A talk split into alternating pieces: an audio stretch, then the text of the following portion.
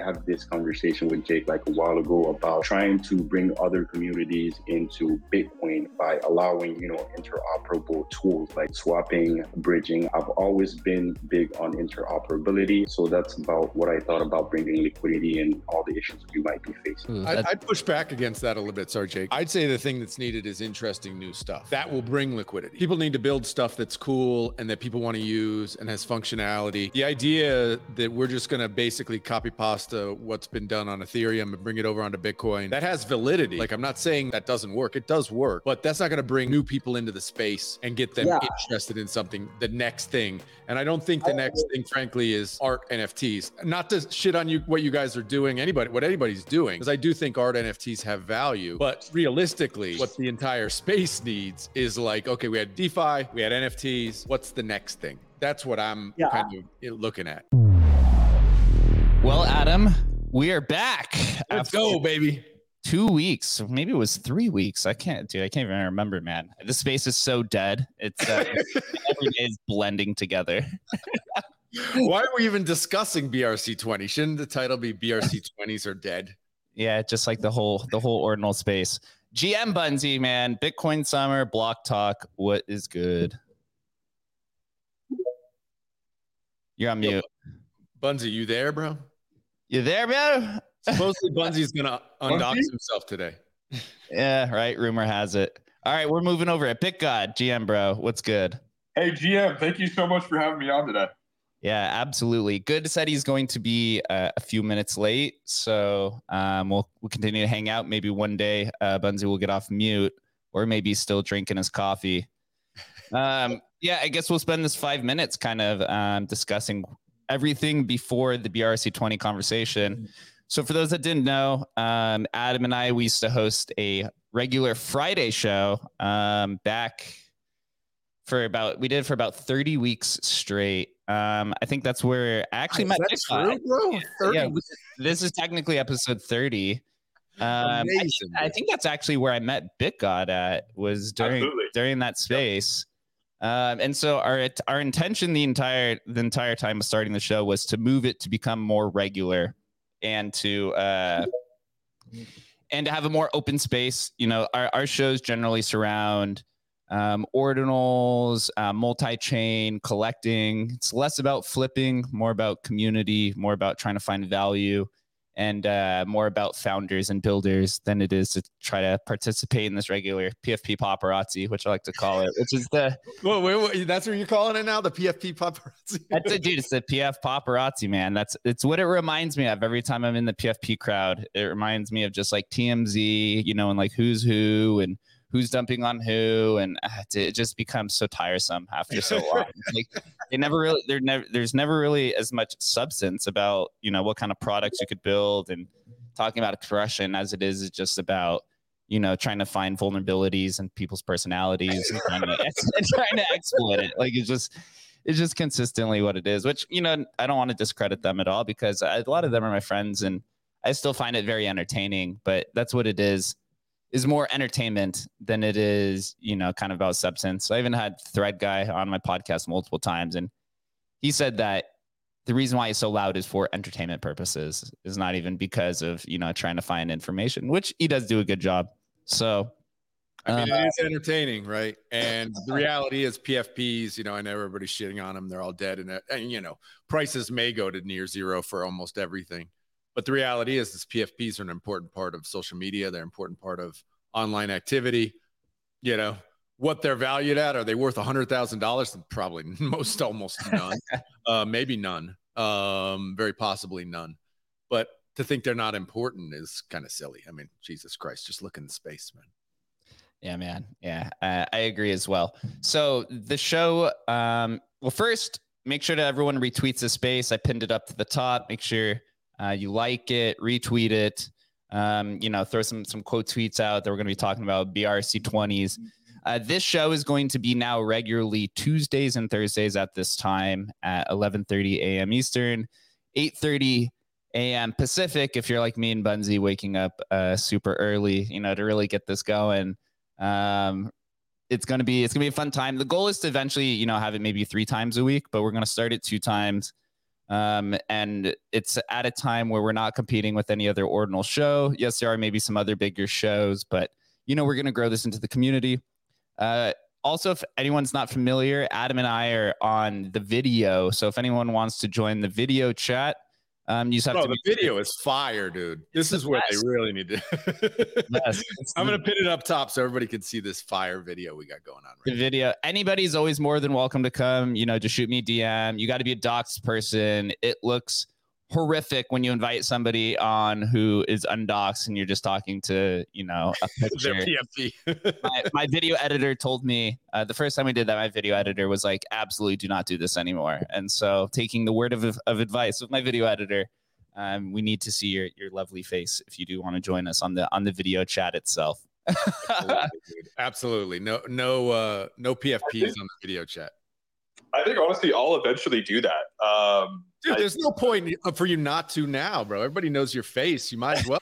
well, no, one hundred The percent. I just, Chad. I'm currently not on my. I'm currently not on my computer, so it would be.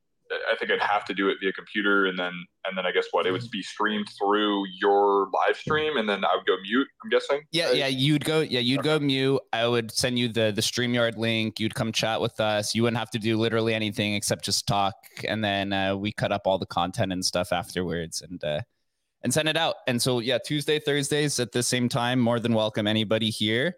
Um, so also anybody who's on stage, just keep that in mind that there is like a maybe half second delay between those who are on video and those who are talking on stage. So I do want to go around and make some GMs. King Ant, what is good? Good morning, Jake. Good morning, everyone on the stage. Some absolute legends. Um, dude, I love your stream, and I think it's awesome that you're doing that. Um, yo, I yeah, I just encourage everyone if you haven't like filmed yourself, I think it's really healthy and like it's helped me grow. Um, and I bet Jake could say the same thing. And um, I don't know, I feel like I earlier you were talking about it seems like the TMZ or like MTV um, with some of the drama, and I can agree with that um, completely. So I like I like refocusing sometimes, and I like that you do that. And just glad to be here, Bunzy, BitGod. Great to see some some absolute legends here this morning. Yeah, absolute legends. Words well spoken from the positivity of King Ant as always. You know, champions of the otherworldly magic. I just had these guys on the podcast. Super cool game, trading card, the first on ordinals, not first on Bitcoin, but first on ordinals. Uh, GM, bro. Good morning, guys. This is the social media intern. Um, thanks for having me up here. Good to meet everybody. I love that the meta is Hey, always. you guys got a Go. shirt? I need one of That was most fire intro ever. oh, that just made my morning. Fuck yeah, dude. That game's super sick too. I need an Um, intern, man. What the hell? Let's go. I'll be your intern, bitgod. Let's fucking cook. Bunzy, you're finally off. You're finally off mute, bro. Let's go. That was fire. You just all right, champion. We're just the intern. It is is a pleasure. And many GMs your way, sir. and the intern is always is always the meta. You know, it was funny. It was two years ago when I first started getting into NFTs. I became the Mooncat moderator, and I always said that this is like the internship to becoming, you know, an NFT builder is being a Discord moderator or community manager. That's generally where a lot of people get their beginnings from. It's su- super super funny. Dude, I'm still an intern. Dude, fucking holy shit. Like it's still it's still the same, dude. It just bro, the intern mindset is powerful, bro. Oh yeah, Kind of dude. The internal, the, the intern internal mindset. That's where I've been. Awesome. Well, Bunzy, do you want to, uh, before uh, we get started, um, this Tuesday show is a collab between uh, Emblem and Block Talk. Uh, do you want to give a just a quick explanation of, you know, what Block Talk is, what's Bitcoin Summer, why we decided to kind of merge this show together, and maybe just give a little bit of an update? Yeah, for sure. No, it's um, it's crazy. Like um, Jake and I have connected, and seeing what he was doing with the podcast really inspired a lot what I was doing with, with Block Talk, and um, kind of with some reorganizing of um, what I've been working on. Uh, going to be start doing Block Talk with Jason Klein as well. But this was a super cool opportunity to kind of merge Bitcoin Summer, all the topics that we've been discussing with Emblem Vault and kind of like making one powerhouse of a show to make it, um, you know, more concise and getting, you know, both of our resources and cool guests and making it, you know, because a lot of spaces can drag on and there's a lot of them. So we want to make sure that we, you know, focus it and do the best that we can in a short period of time to to make it as dope as possible because there's a lot of spaces popping up and we appreciate everyone that comes to these so we want to make sure that they're as far as possible. And teaming up seemed like the best and most natural I- idea because we were already doing it so much anyways. We're like fuck it let's just do it. So i'm the intern at brc 20 discussions and i'm fucking ready dude. Um, no this is it's exciting and it, it just it's really fun working with jake and adam and um, yeah just like naturally i think happened. And now now we're officially stating it. So now it's it's super real and uh yeah Let's go. Yeah, we, we got to give uh, Trevor, Jean, and uh, and uh, Leonidas a run for their money. Uh, we could we can be their competitors. dude leonidas is about to be my intern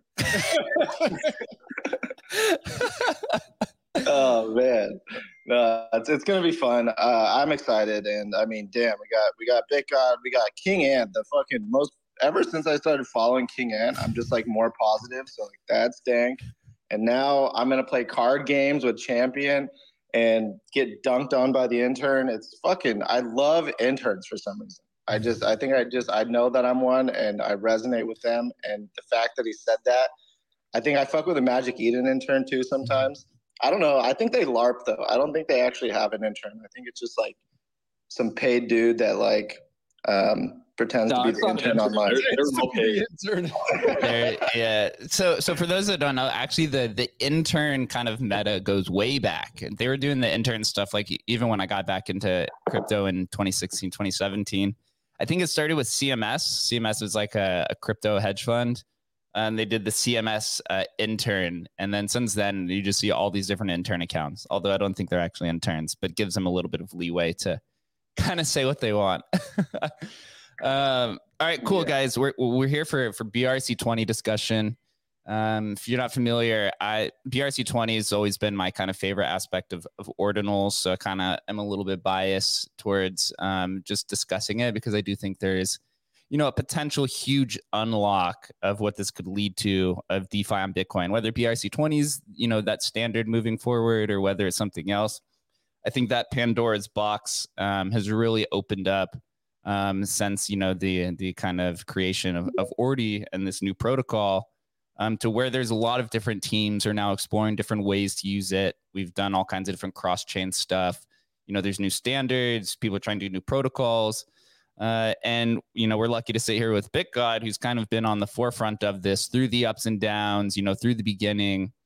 Um, we are going to have Good join us. He said he's going to be late. He's one who's running MXRC. Um, the reason I chose both of them is, you know, they have two of the largest BRC20 communities um, that really exist. And they're also two builders who really haven't give up yet, given up yet on BRC20 and still trying to figure out different ways um, to build about it. So for BitGod, uh, you know, we'll start with you, man. Just uh, for those that aren't familiar, just give us a quick rundown of um, OXBT and uh, your project Redacted. Yeah, absolutely. So I think it's now been, you know, a little over two months since, uh, you know, OXBT was was minted. Um, I think as of, you know, as of later, more recent, right? I think it was about one or two weeks ago, we made the announcement to, you know, fully go or push towards a fully decentralized model. I think it was, you know, at least for OXBT, it was very clear that you know after continuing to listen to some of the different thought leaders uh, one of them being casey Rodarmor, of course the founder of of ordinals in one of his podcasts that i've listened to now i think like 20 times and, and probably a lot of us have listened to um, you know he talks a lot about the the sort of like bitcoin ethos and like all of his constraints around you know building the ordinals protocol and of course one of those you know one of the pieces to that was um, this like not necessarily having you know a token but with that as well like not taking a pre-mine um, or not sort of taking you know a team allocation enriching yourself um, at the expense of others. And so I think the way that we looked at, at, at that was like we have this you know treasury of you know potentially millions of dollars of, of tokens, but it's you know it wasn't necessarily earned, right? It was pre-mined, and so that was sort of a necessary step in our opinion to start to move towards um, you know the decentralization model on the OXBT side. On the redacted side, right, we've made an announcement sort of more recently that um, uh, you know what's happening on on that side is a number of things, right? What you know, Lyn is really focused on that side is you know building an identity system, um, as well as you know working on a one of one uh, PFP airdrop to only to OXBT holders.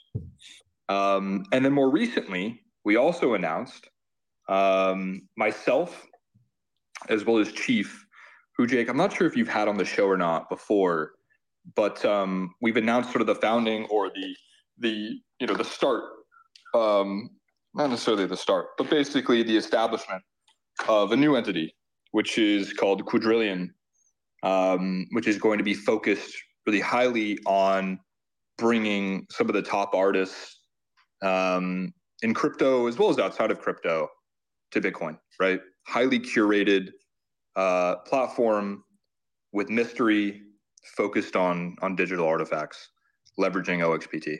So, so what you're saying, you haven't been that busy at all, right? not at all. Not dude, at that all. was a that was a lot of updates. I mean, Jesus, but Yeah. I So do want to unpack the quadrillion really quick. I mean, I I saw that um, and I just want to hear a little bit more. I know you're getting into it, but I just really want to point that out because I think that type of curation on Bitcoin is going to be amazing. We saw it happen on like Counterparty and some of these like really well curated collections, but really interested to see and hear what you can share about that. Yeah, I mean, I mean, this goes to, um, you know, we haven't really released too many details on it, but I think just to go into, you know, why sort of starting it, I think it was, you know, we continue to hear across, you know, Ordinal's Twitter that like artists should be building here, right? Like artists should be, you know, launching stuff on Bitcoin. But ultimately felt that like, you know, I think like, you know, platforms like like Ordinal's Wallet and, and Magic Eden, they do a great job at, at what they're focused on, right? Which is is the secondary market. But on the primary market side, right, where this platform is is is really focused, there hasn't been, I think, enough enough curation, right? Enough of a place where some of these top artists, um, you know, from ETH, from other chains that have proven sales, um, you know, or feel comfortable really launching their art. Um, even though they believe Bitcoin should be a place to launch stuff, they haven't found that. And so we believe that there's, you know, sort of an avenue to really focus on on fine art and bringing that and being the bridge to, you know, many of these great artists over to Bitcoin. And I think that the signal that that'll send to, you know, other artists, to other builders, um, to the market in general, is that this is a place for, you know, fine art. Um, and so that's our hope and and that's ultimately what is what is being worked on there. And and we're in love with it. I think it's it's going to be fun as well right? We're, we're sort of adding our own little twist to it. Um, and i think um, it's going to be really fun. So i'm incredibly excited. I think you know the, of the people that i've talked to as well um, both on the artist side you know ordinals og's uh, jake and adam i'd love and bunzy i'd love to sort of talk with you guys in private about it. Um, and uh, yeah, I think a lot of people are really excited about it, and and you know the whole team is as well. So, so uh, BitGod, regarding uh, going back a little bit to um, the decision behind burning the entire um, supply or the the entire team holding treasury of what I'm looking at says 34 million 489,780. Uh, can you dive in a little bit of detail of like what what was the decision behind burning this? Was this purely a decision to, you know, help um, to assist with you know a deflating price that's down you know 99%? Was there was there uh, concerns around you know how is a BRC classified from a regulatory perspective? Uh, I know there was multiple delays um, leading up to this decision where you mentioned that you were uh, being advised by your legal team. Uh, I don't know. I don't know if I heard um, any like maybe a you know longer explanation of what what led you to that decision of burning i don't know what was it, like probably 15% of the total supply? Yeah so i mean it, it really had nothing to do with the price right? Like that's how that's not how we should be making i think any of our decisions. Um what it really had to do with was was of course around the decentralization piece leaning into the bitcoin ethos which is you know entirely against you know any sort of pre-mine um, as well as the legal side of things right? Like we continued to get um, really legal counsel on this stuff and and it was very clear that of course this could have an effect on price. And so like we could not announce this you know previous to it happening. Um, you know we went back and forth with with the legal side of things to make sure that this was all clear. Um, as well as as we ultimately felt like with this collective and, and moving towards this sort of decentralization piece that if um, we are to sort of ever you know uh, sell oxbt it should be earned right? In that it should be exchanged or, in, or exchanged for of course a good or a service not pre-mined. It was very clear to us that if we took the other route, which was okay, you know, myself or or sort of anyone a part of of you know the founding of OXBT took you know a team allocation, took some of those tokens and and sold it. Uh, one, of course, it wouldn't look too great, as well as two, you know, the whole legal the whole legal side of that is is is a complete mess. And so what we ultimately felt was the best way to to sort of get around that um, is if you know we ever do collect or the collective right this decentralization piece ever does collect um, it's because it was in exchange for something not pre-mined. Um, and so that's ultimately why we decided to to of course uh, to of course burn it. So so you're saying that just so i, I understand because it's it's good to know this um, just in as a as a community. So your best legal advice was that you received was basically um, to kind of stay away from any sort of pre-mine. Uh, is that is that right for yourself? I mean, uh, I mean, I understand it's a lot of gray, or or was it just so gray you just were like, ah, we just don't even want to deal with it? Like, what was the the kind of best legal advice you got? Or was no, it all the, the legal advice? The legal advice wasn't necessarily around, um, you know, because it's it's it's pretty clear that you can, you know, you can of course like take some of these tokens for yourself. It was more so around the Bitcoin ethos, right? Which is which is vehemently against the pre-mine, right? Of of these teams sort of like taking or you know VCs taking tokens and dumping, right? Is that's not a decentralized sort of ecosystem. Like that's not a true ecosystem, right? It was it wasn't earned. It was just held back. And I think that like the whole, you know, the whole legal side was mainly around okay, if we do this, how do we do this properly? Um, and so that was that. I mean, of course, there's legal gray area, but you know, it was mostly around how to actually properly do this and move towards the the sort of right model.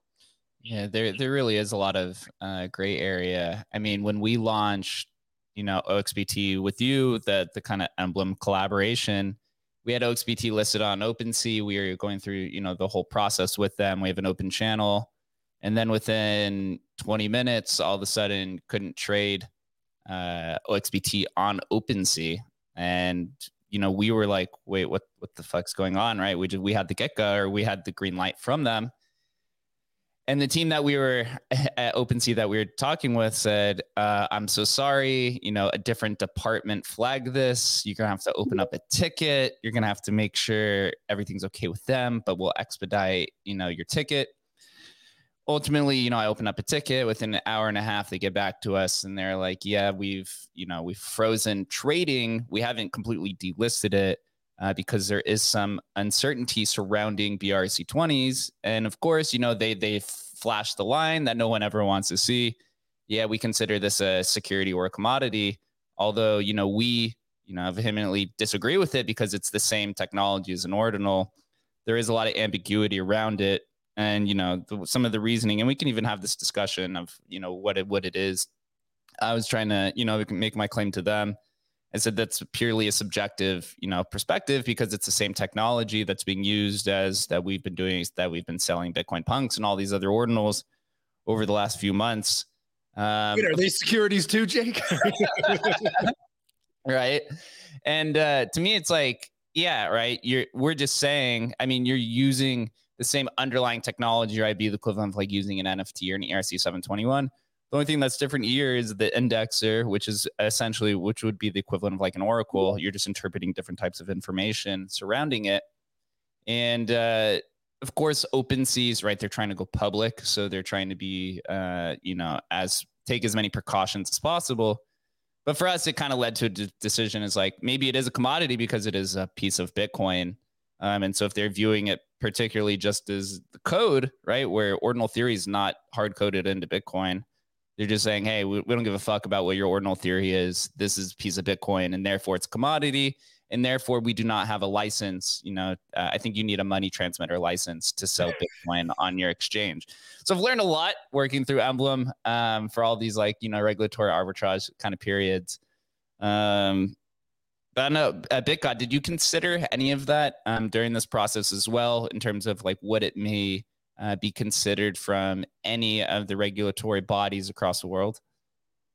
Yeah, I mean, absolutely. I think that that in talking to the the legal side of things, like it's pretty clear that um, one of the main things, right? Um, and and we were pretty clear on this as well. I think in the lead up or uh, at least like post post launch of OXBT that like no one on the team was going to take a team allocation. But it was pretty clear to me that one of the surest ways to, or one of the, the, the surest signs to like potentially becoming a security is one, taking a team allocation, as well as two, how large that team allocation is of the overall supply. Right. Um, and so it was it was pretty clear to us that uh, regardless of the underlying, um, that there was of course there was of course risk, and there always will be. Now I don't know, like I doubt that like any regulatory body gets to ordinals anytime soon, right? I think that that's probably years away. Um, but I think that like there's no need for I think anyone to really take that risk, in my opinion, especially because um, you know myself, I know Lynn, Chief, like many others on uh, as a part of the team, like we want to be here for a really long time, and so setting it up, setting ourselves up, setting all these different teams up properly uh, for us to operate you know serious businesses on on the Bitcoin side, I think is is the best route to take. Um, so I think that that all of that really played in the decision, and it was something that we had considered for a really long time and had so much pushback and I shouldn't say pushback, but just continued back and forth with everyone on the team on, on why this is good, why this is not good, you know, all that sort of stuff, and and ultimately felt that like leaning into the Bitcoin ethos here as much as possible is I think that is I think what should be done and I think the companies that are being built on Bitcoin should also take that ethos into account as well. Um, I think that, that like building products on Bitcoin should be different um, than what we've seen before. Right? Like that's not a typical thing we've seen in crypto, but like Bitcoin isn't typical. Um, and I think everyone that's building on Bitcoin right now is finding out that this is a lot harder than anything else. Uh, but once figured out, is is I think pretty powerful. Yeah, I agree. I like the direction you're taking. Uh, Bitcoin and ordinals, we really need to separate ourselves from Ethereum and stop doing the copy pasta and really kind of build our own unique culture. I do have to say though, uh, burning three hundred fifty thousand dollars is no easy, you know, no easy decision. About 30, 35 million at a penny, right? So it's about three hundred fifty thousand dollars. Just setting that on fire or sending it to Satoshi, I guess. Um, yeah, it, it hurts a little bit. I do want to say GM to Good, who just made on stage, is another one of our special guests. Man, what's what's going on? GM, GM, sorry for being late, man. I was I had like something last minute, mm-hmm. but um, you know, I kind of appreciate the conversation. You know, we don't see often ERC twenty being discussed in like spaces, right? So this is why I was pretty much excited for you know this this space and um, you know cheers to everyone you know attending this and you know hopefully we can have like a fruitful discussion uh, I know the market sentiment is, you know, kind of bear, bear, bearish right now. Kinda. I mean, there, there's a lot to look forward to, right? And I think this is why we're here primarily, um, just to keep encouraging people that are, you know, still building on Bitcoin. There's a lot that's happening. And um, yeah, so um, thank you for having me on stage, Adam, Jake, and rest of the panel. Yeah, man. Well, I'm gonna throw you in the fire immediately as you just yeah, enter through the door. Uh, you know, I gave uh, BitGod kind of went through an explanation of his project. Uh, the reason yep. why, uh, you know, I wanted you to come on here too. You and you and BitGod are really, you know, two uh, two of the project founders in the BRC20 space who are continually building. Both had similar starts. Have both gone through, you know, a lot of ups and downs, a lot of changes but it seems like both of you have now kind of got a footing um, a few months later as to like you know what you can do with these and maybe the direction of the project. Uh, give us give us a you know an explanation of uh, Meta BRC.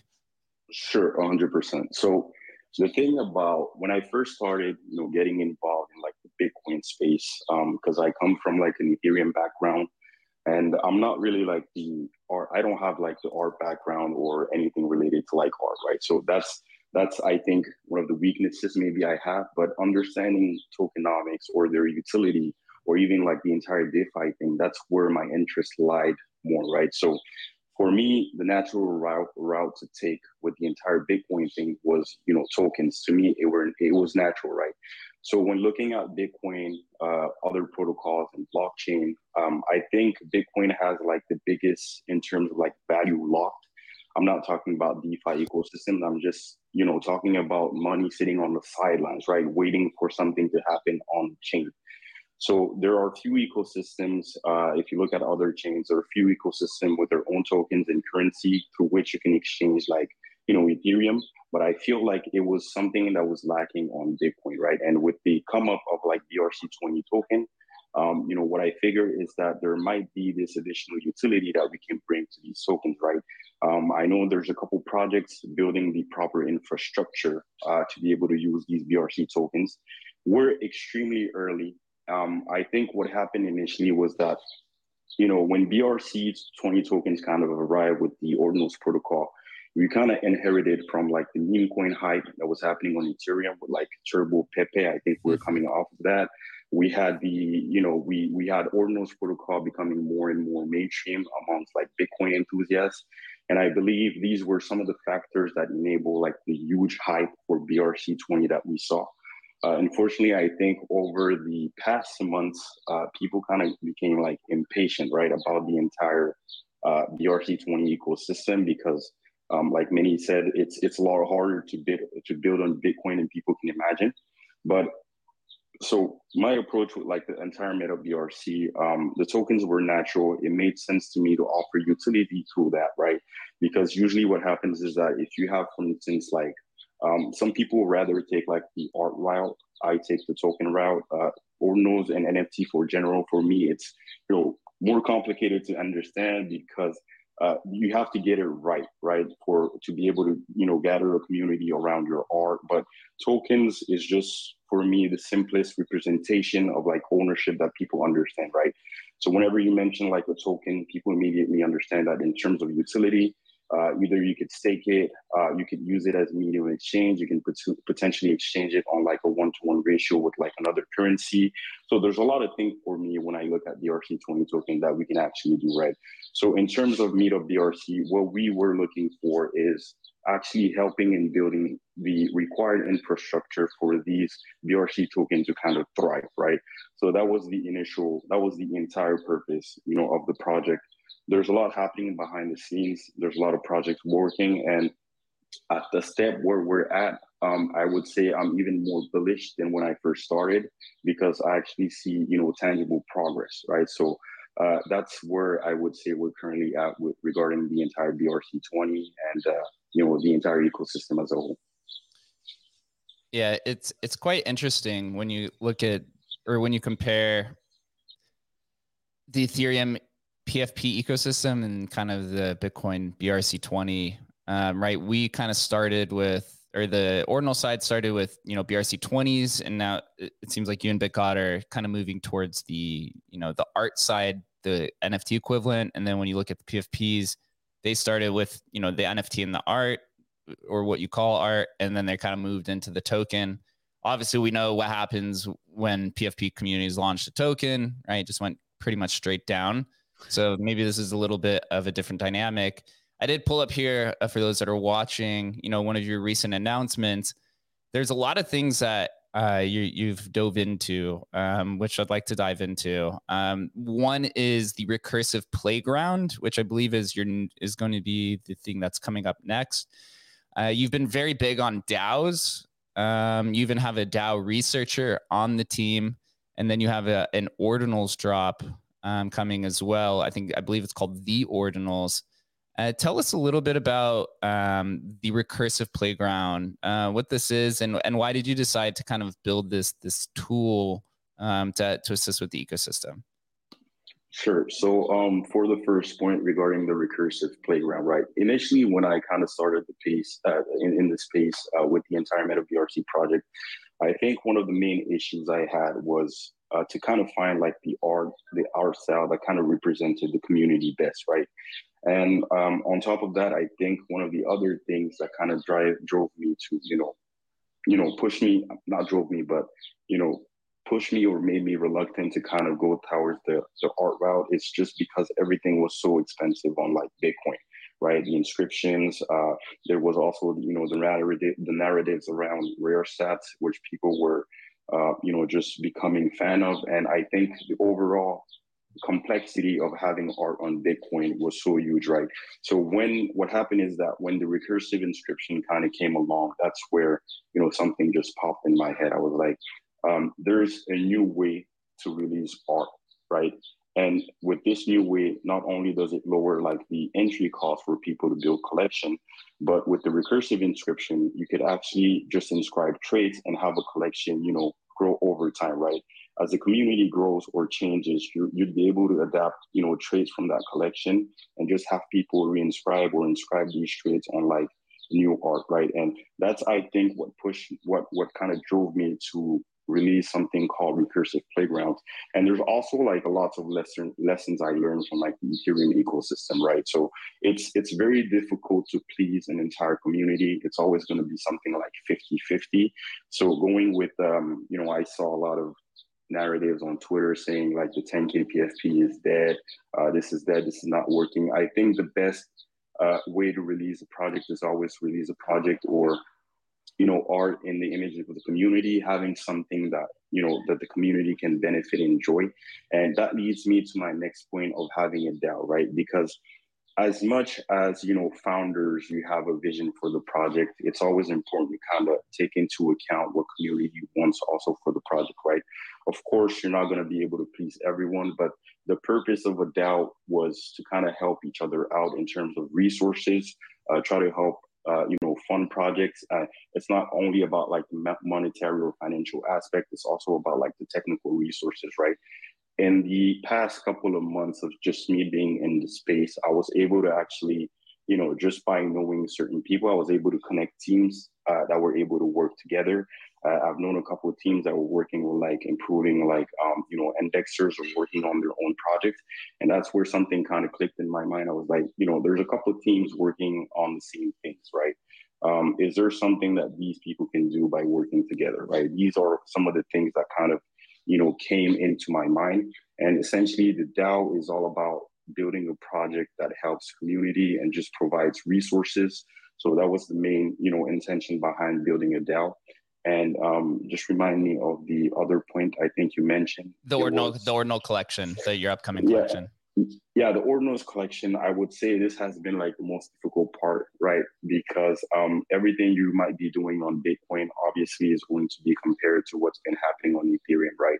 Not only in terms of like art quality, um, it's also going to you're also going to back to have like comparison like when is the next uh, who's going to be like the next Azuki who's going to be the next and um, I have I've had like rough start with like the Ordinals collection and just you know previewing some art. I think you're aware of it. You've been in the Discord, so um, it's been something difficult. So I said, you know what? Um, I read some advice on Twitter. It's like if you're about to put something out, don't put something that's puttable, right? Just put something when you're ready to put it out. I think that's that has been my approach for the last you know couple months. Go ahead, Bunzy. Yeah, I think like I want to take.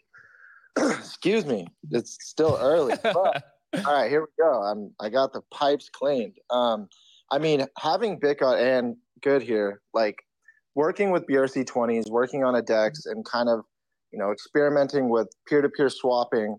I just want to propose the question to you guys of like, for a BRC20 to, you know, remain sustainable, there needs to be utility. I know that word gets thrown around a lot, and I guess as we saw ERC20s become sustainable on Ethereum with like ecosystems of like, say you want to use this tool or do something of the sort, depending on how many tokens or, um, you know, or you could arbitrage that. I guess the more direct question would be, is there anything you guys are looking to explore with your BRC20 that could accept Bitcoin and your unique token to kind of allow market arbitrage for holders to kind of have the option to pay in Bitcoin or BRC20? Is that something you guys have been exploring? Yeah, hundred percent. So I think uh, the first few things um, that I think I saw that work perfectly were uh, were well are like these, you know, all these raffles, these auctions. So I think this brings like a baseline utility to like the BRC twenty token, right? I think the big next step for BRC token would kind of be uh, the ability to have a DeFi infrastructure on Bitcoin, which I think is probably like the most challenging thing. But DeFi has always been, you know, market proof, right? Whether it's during a bull or a bear market, there's always something to do on these protocols or ecosystem, right? And I think at the core level, what everyone wants, uh, despite being part of a community, it's at the end of the day, people want to be able to make money on their assets, right? And having, you know, all these uh, degen traders sharing strategies on how to make money with BRC token, I think that's also what, you know, brought the initial hype to BRC20 tokens, right? Um, when I discovered BRC20 token, it was on a small forum. So um, I think it was a couple of traders talking about BRC20 token, how to profit from you know arbitrage and trading from BRC20s, and I think it brought lots of liquidity into the market. But if we don't evolve at the same pace as these traders, I think we're going to start lacking behind, and then you know they might be moving to other protocols or blockchain. So I would say DeFi for me is the next you know big door to to break down. I couldn't agree more because I think volume is due to um, use of tokens. If once you hold a token, it you know yes, hodling is a, a a strategy, but for a market to flourish, I think people need the option to do something with said token. Otherwise, you have you know an asset that is highly speculative that quickly gets you know everyone goes to the the dark side of it of like all right this is nothing to do it's like it's so crazy guy you're like i launched this two months ago that is insane. That literally is insane. I feel like that was two years ago. Mm-hmm. Like it just with the amount of things that have occurred, have that you've accomplished, that you've done with it, with matched like with the elephant in the room of like people like that's not enough. Like what are you talking about? Because I think at the rate of this is evolving, let's just parallel it to ERC20s, right? I think DeFi Summer was the the big kind of push of what you could do with an ERC20, what that really meant. And then we always have shit coining in between to kind of bridge those kind of gaps in big tech like innovations that make these tokens go burr. So like I completely agree with you good. I think allowing like pro traders if you will or lack of a better word like active traders to um, participate in DeFi with BRC20s is going to increase volume and a lot of activity because volume means you know chart go up more people get interested brings in more outside liquidity while um, doing that. But i also i think you know the pfp narrative is interesting and kind of you know played out. And i think the ordinals uh, communities just what ethereum did on steroids just expediting through the whole thing really quick and people are like okay We've gone through the speculative phase. What are we going to do with these? But I do still think there's a lot of room for like what you're doing with uh, like art collections with a BRC 20 being the the um, the native token to keep that thing moving. So BitGod, this one's more geared towards you with like with a BRC 20 background that you have in some of these collections. Like, how do you see those things working together better than just saying, okay, let's just do Bitcoin for art collection? Like, what are like the X factors of why a BRC20 would make it as exciting as I think it can make it? But I just want to hear it from you of like how you're thinking about um, art and BRC20s and why that's different than art and Bitcoin. Yeah, I mean, I think what's what's interesting is I think that of course these are are semi or or sort of like yeah, I think semi fungible is probably the right word given, you know, how difficult it can be to actually you know facilitate trading with this stuff because you do have to inscribe the transfer function um, before you can really do anything either either you know sending buying selling.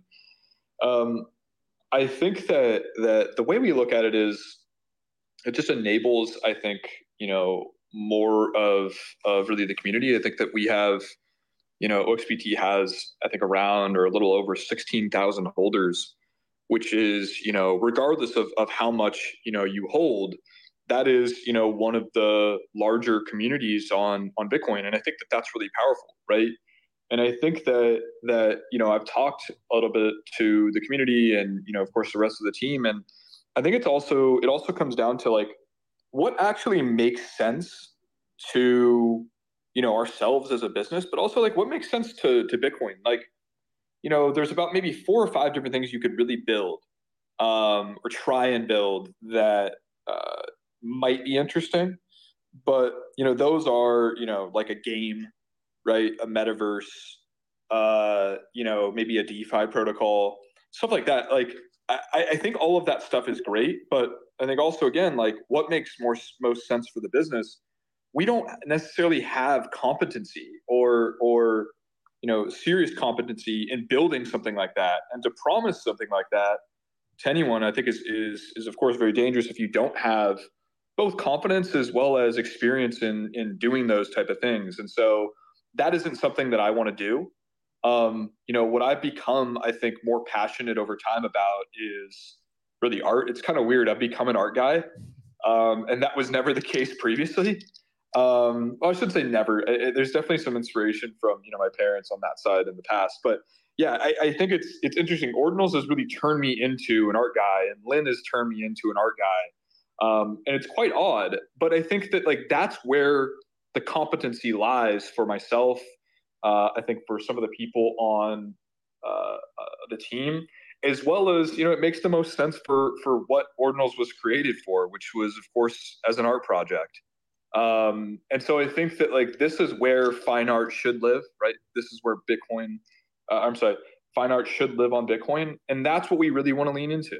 Um, so I'm really excited, and and I think it's I think it's a great question though. I love that, and kind of what where my head was at is, I think what that allows is because I'm with you. I think fine art inscribed on Bitcoin as a digital asset, where it's not pointing to some IPFS consolidating everything and you kind of have this Fugazi like hash that just points to stuff. I do think owning fine art on Bitcoin is going to be the, you know, the most, in my opinion, the most goaded way to own digital artifacts. But I think what's interesting about the BRC20 and art conversation is we see that and we have this question time and time again Are you here for the art?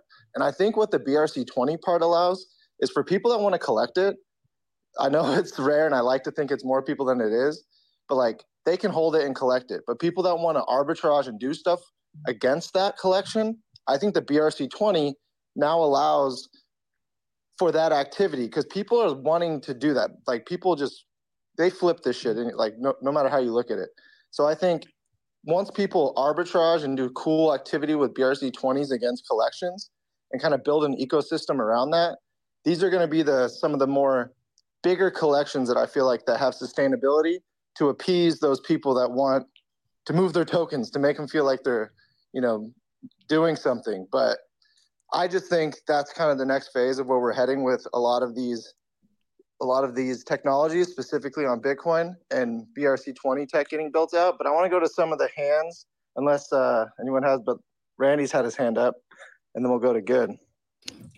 Yo, yo, good morning. Good morning.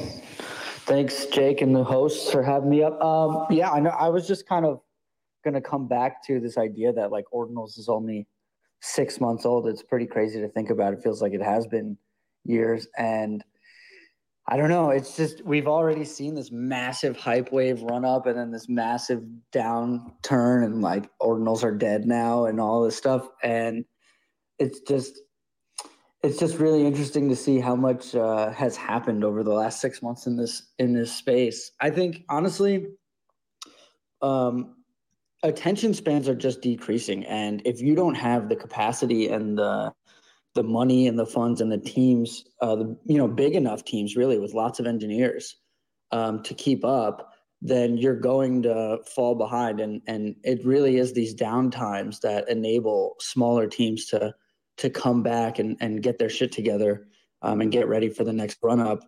You know, if it does come. Um, so it, it's like you know you're positioning in the market uh, how many people you have on, on your team, how many engineers that are competent and capable of like building stuff rapidly, because attention spans are only decreasing. Look at um, the Unibot and like the meme token run ups and turn downs. Those happened over the course of seven, you know, 14 days max. Um, and all of a sudden it's like nobody's even trading on Unibot. Like any of those, if you bought any of those other coins like hams and and omnia and stuff you're just it's like down to zero. It went from zero to 100 to zero within two weeks. Um, and that product is brand new. They just came out. And I bet you their volume is less than half of what it was at their all time highs already.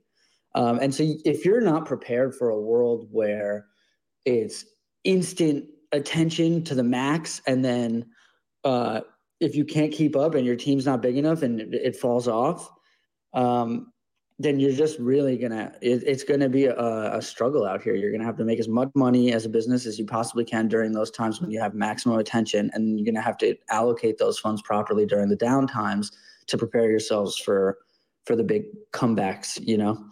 And well, I, think, I think randy like that's that's what's interesting is i mean the majority of exchanges right like make the majority of their money in about two or three quarters right uh, during the bull right? And so like, and then from there, liquidity is dried up, right? Like you're probably not going to be able to to raise too much money post that, right? You have a small window to to prepare yourself for, you know, and those windows are going to get even smaller. I think yeah. over time. I think it's gonna. It's like you know, you get a whole quarter of a bull run, or maybe two if you're lucky out of the year, and then it's like one, and now it's like two weeks. Like you get two weeks, and if you're not prepared for it, you're fucked. But if you, in, but at the same time, there it is kind of like uh, a blessing to small teams like mine and yours, BitGod, and I know Bunzy and all, Jake. All you guys were all kind of like small teams on the come up in this space, and it can be a blessing if you can take advantage of those big run ups and then use the downtime to build out your team, to to make the right moves, to to build the right stuff, to have the right ideas, and to, and to uh, execute on those during those downtimes, so that when the next one happens, you're there, you're prepared, you're ready to to to pivot at any moment's notice. Um, and your platforms are stable and your indexers are good and all of that stuff. Like now we have the chance to to come to go back in and, and fix all that stuff. It's really funny. I was talking to Harry, our lead developer, yesterday on a hike, and we Ordinals Wallet had its highest volume day when our B when BRC20 came out, and our BRC20 indexer at the time was like Frankenstein BRC20 indexer, and so we got we got all this um, volume and all this income and all these fees from traders on this crappy BRC20 indexer. Um, so then we went and reinvested all this time immediately into making that BRC20 indexer and that BRC20 experience as good as we possibly can. We added the minting uh, we made sure that it was all set up properly. And then all of a sudden, nobody's interested in BRC20 anymore. So all that investment post run up was like, like we made more money just capitalizing on the the market um, attention and what what the market wanted during that time. But it didn't really matter afterwards that we were able to like kind of get our shit together, pull it all together, make it all work um, and stable because the hype wave was over. People weren't really interested in that, and they had moved on to the next thing, and we we had to be ready to pivot right then and there at any time. Um, so that was like a really interesting kind of case study as to like what is really going on in this ecosystem, and especially when the the attention shifts really quickly, and it and it's like ordinals got all the attention from Ethereum and Solana during that big run up and investment, um, and then it moved over to Ethereum uh, meme tokens and um, like Unibot stuff, and then now it's like back into Solana and like whatever chain you came from, people are kind of going back to that uh, chain, and that's why we're seeing a downturn in NFTs and and token volume across chains. It's not just ordinals; it's it's Ethereum, it's Solana, it's it's hitting hard everywhere, and people are kind of just going back to where they're familiar right now. Um, you know, the when it's new and exciting, it's going to consolidate like it did with ordinals, and now uh, you know, in the next bull run, it's going to be real competition. It's going to be really who on ordinals can compete with the likes of OpenSea and Blur, and who on Solana can compete with. I mean, who on Bitcoin can compete with the likes of Magic Eden and uh, whatever that other big uh, marketplace is on Solana. I forget the name, but they're out there and they've had years to build and they have hundreds of millions of dollars and they have probably 50 60 engineers working for them or, or, or you know somewhere in the tens of engineers even is like a place where we aren't even at yet. Um, and to be able to even compete with them at this level is pretty exciting. I mean you know if you had asked me two years ago if i would be going head to head with my small team against magic eden for um, you know marketplace you know, head to head marketplace war with Magic Eden, I would have been like, well, those are the big dogs. You know, I don't know. I doubt it, you know? And now I'm looking at guys like OpenSea and Blur and I'm like, and Magic Eden, like, like I'm coming for you motherfuckers. You know, we're biting at them now. And, uh, and hopefully we'll be able to, to seriously compete um, pretty soon. And, and, you know, they're innovating at a, at a rate that like is really hard to keep up with. They're constantly coming out with updates that are like really helpful and valuable in the ecosystem.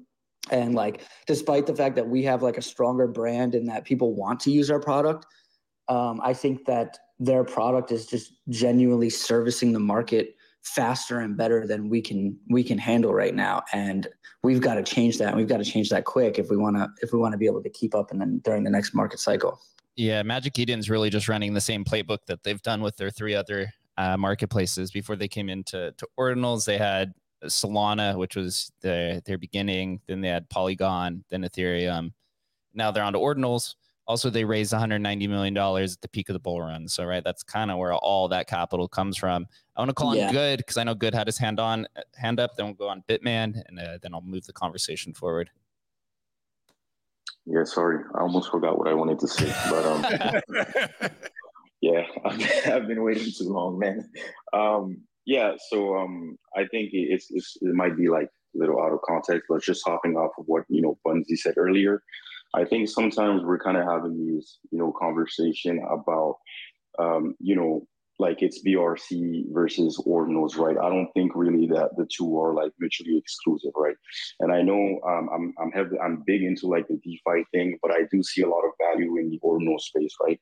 And um, if you, in my opinion, right, I think uh, projects or the entire ecosystem, it would be kind of better to like focus on you know the biggest common common problems, right? Which seems to be always liquidity, right?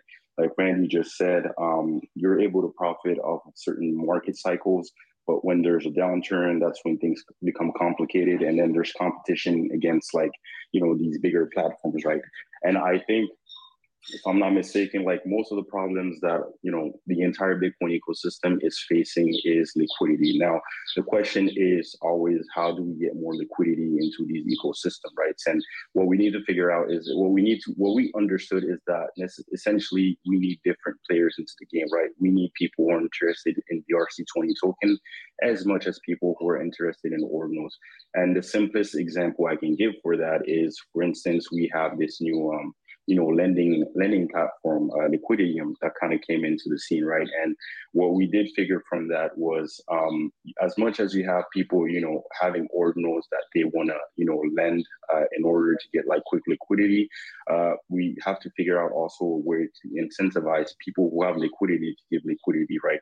And I know we've had this, I had this conversation with Jake like a while ago about, you know, trying to bring other communities into Bitcoin by allowing, you know, interoperable tools like you know swapping bridging i think I've always been big on interoperability. I think it could be like a huge bonus for the space.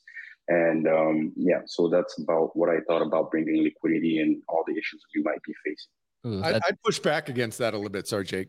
Um, saying that the thing that's needed is liquidity. Um, I'd say the thing that's needed is interesting new stuff. Um, that will bring liquidity, right? I mean, it's like people need to build stuff that's cool and that people want to use and has functionality.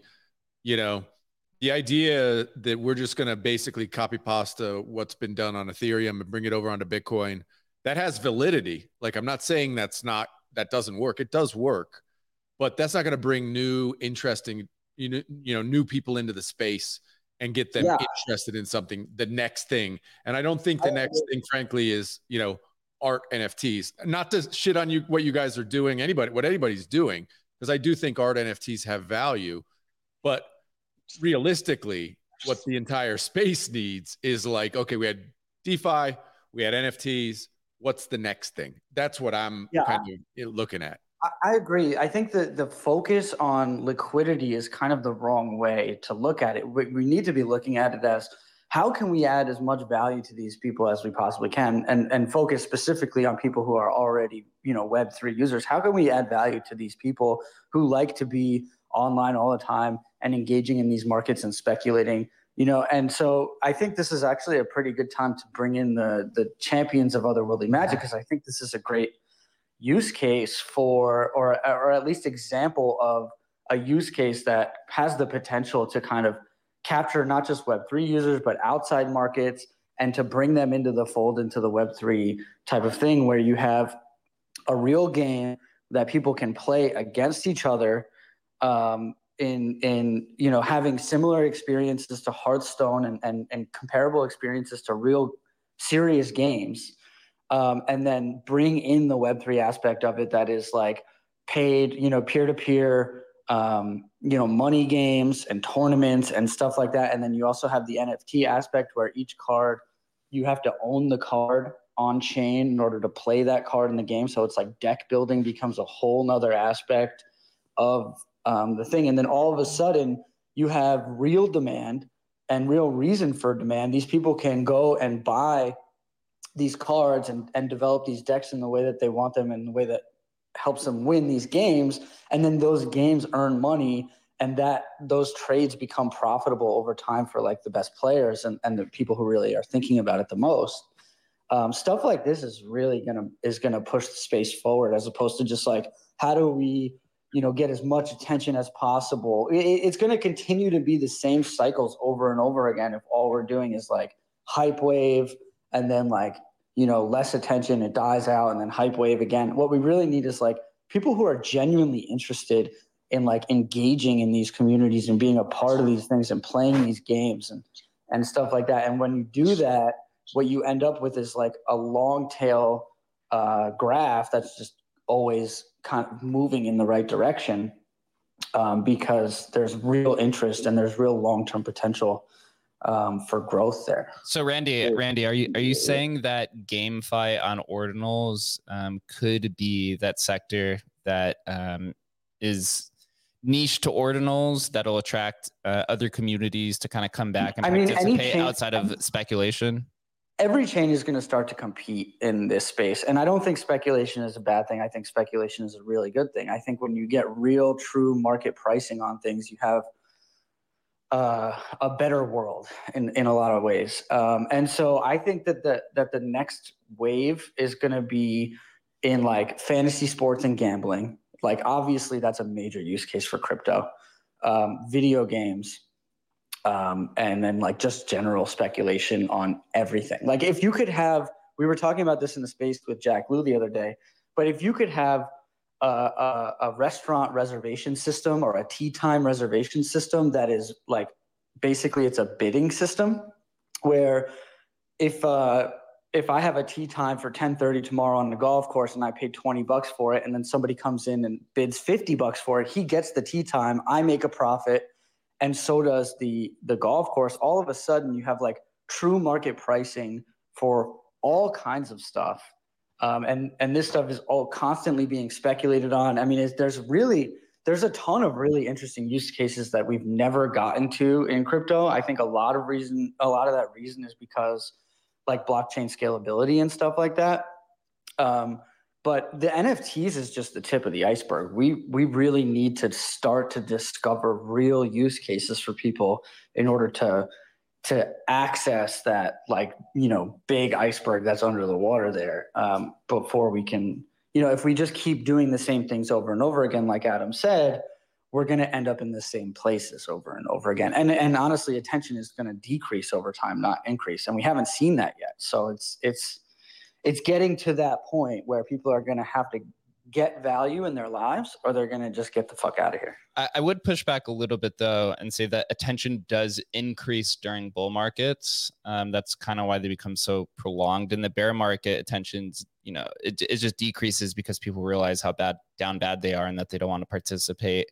And also, I'd say a lot of the builders, as you'd mentioned, in a, in the bear market, tend to turn inwards and really kind of focus on building yeah. rather than you know and, speculating and, don't, don't and promoting. Get me wrong, like don't get me wrong, I, I love the PFP um, game. I think that looking cool on the internet is only going to become more popular, not less popular. I think that personal branding on the internet is going to become more important, less important, especially as like IRL markets, like retail businesses.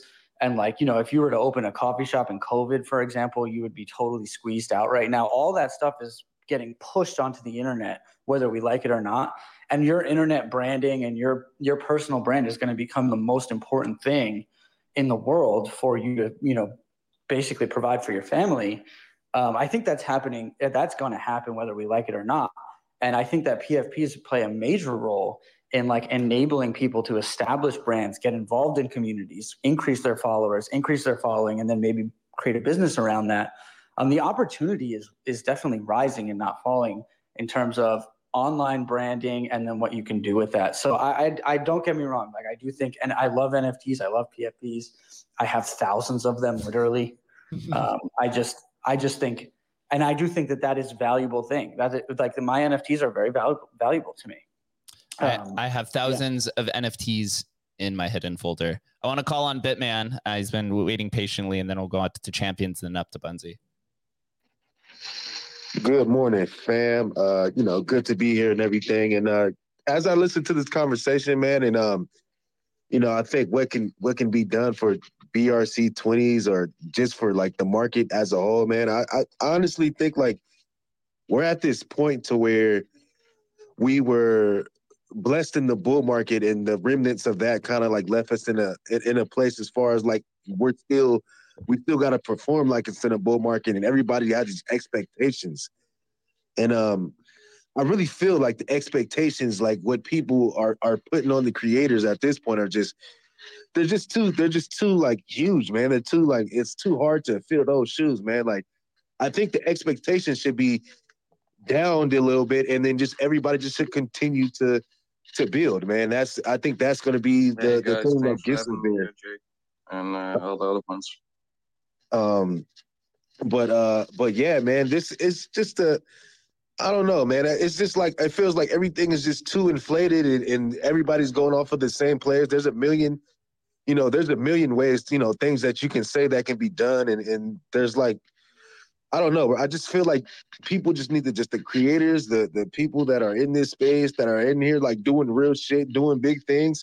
Um, I think they just need to just put their heads down and build, man. Um, you know, and I like with the speculation, with the speculation, I honestly feel like that's one of like the key things of a of a bull market to where when the when the bull does come, like the more you can speculate on a project, like the more profitable it can seem.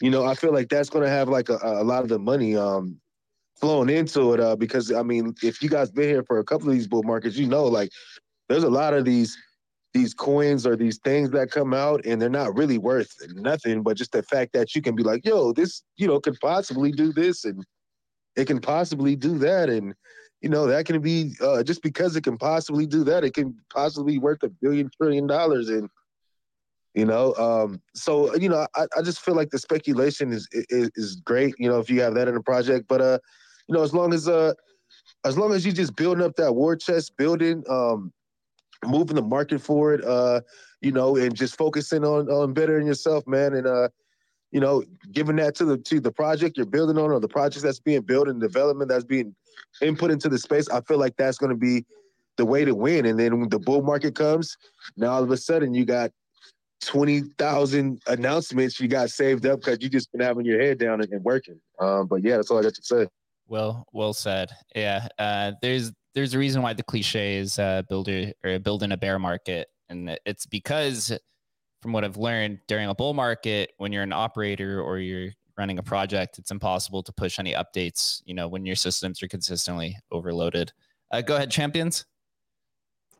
Yeah, I was just going to hop in here and touch on some of the stuff Randy said, and I mean, similar. You know, we're everyone on our team. We're all, you know, Bitcoin to gens. We collect. We all have thousands of these ordinals and stuff like that. But yeah, I mean, you know, we're just our genuine interest here is just like building cool stuff on Bitcoin. And I mean, we, you know, are super stoked with uh, the direction here. We feel, you know, some of these games that are being built on Bitcoin right now are just, you know, so far behind what, you know, Call of Duty and things that gamers actually want to do. And with our game, and for example, uh, in the trading card genre, I mean, you can play it right now and you can tell that it's just not too far behind like the leading games in this category, like Hearthstone, uh, Magic the Gathering online. So we are, you know, super stoked that that's like that's what's going to drive Bitcoin forward is having these low cost assets that are like stored on the chain that,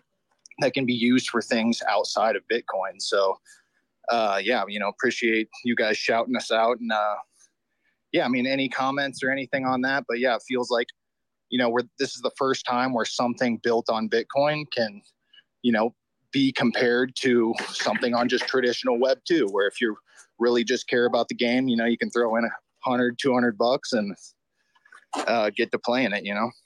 When you, when you look at the history of, of NFTs in general, the first actual NFT, quote unquote NFT collection was actually a trading card game on Bitcoin called Spells of Genesis.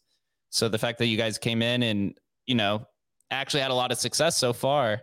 Uh, just shows that simplicity um, is is what's necessary to find um, some sort of attraction, but also people just want to play. People want to do stuff um, outside of speculation. Um, although you know we need speculation because it begets liquidity, which gets attention, and so on and so forth.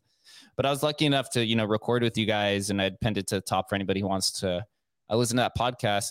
Can you just give us a brief brief explanation of what the project is. And then since your launch on Ordinal's wallet, which was, I believe, about a month ago, um, can you give us some some numbers as to uh, the, the amount of users you guys are seeing or demand?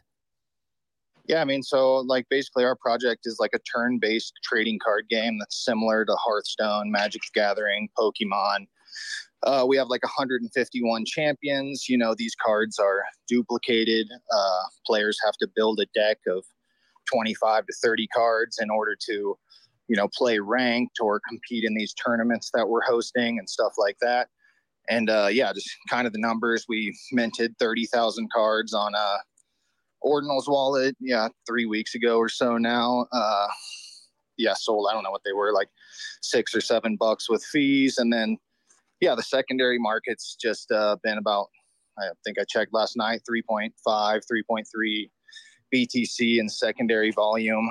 But uh, yeah, I mean, even since we talked on your podcast, like, uh, you know, the game's already improved significantly. We've updated the game board, all of the bugs that, you know, some we ran into on stream, those have all been fixed. And yeah, this past weekend we ran our first tournament, had about uh, 30, 35 players. Uh, yeah, you know, we're the big thing here in like the trading card game and like i said i think we can compete with hearthstone and pokemon and all of these like web 2 experiences online as far as uh, T- tcgs but also you know trading card games have like fallen behind the rest of gaming as far as like tournament prizes and things like that and so that's really going to be our uh, avenue going forward is you know we're going to try to run monthly tournaments for five ten thousand dollar first prize and then have like a you know, big ass world championship at the end of the year. So, yeah, I mean, you know, there's a lot of exciting things to go. And like I said, our team's all Bitcoiners, so it doesn't matter what happens today. We're just going to keep building and pushing this forward. And yeah, I mean,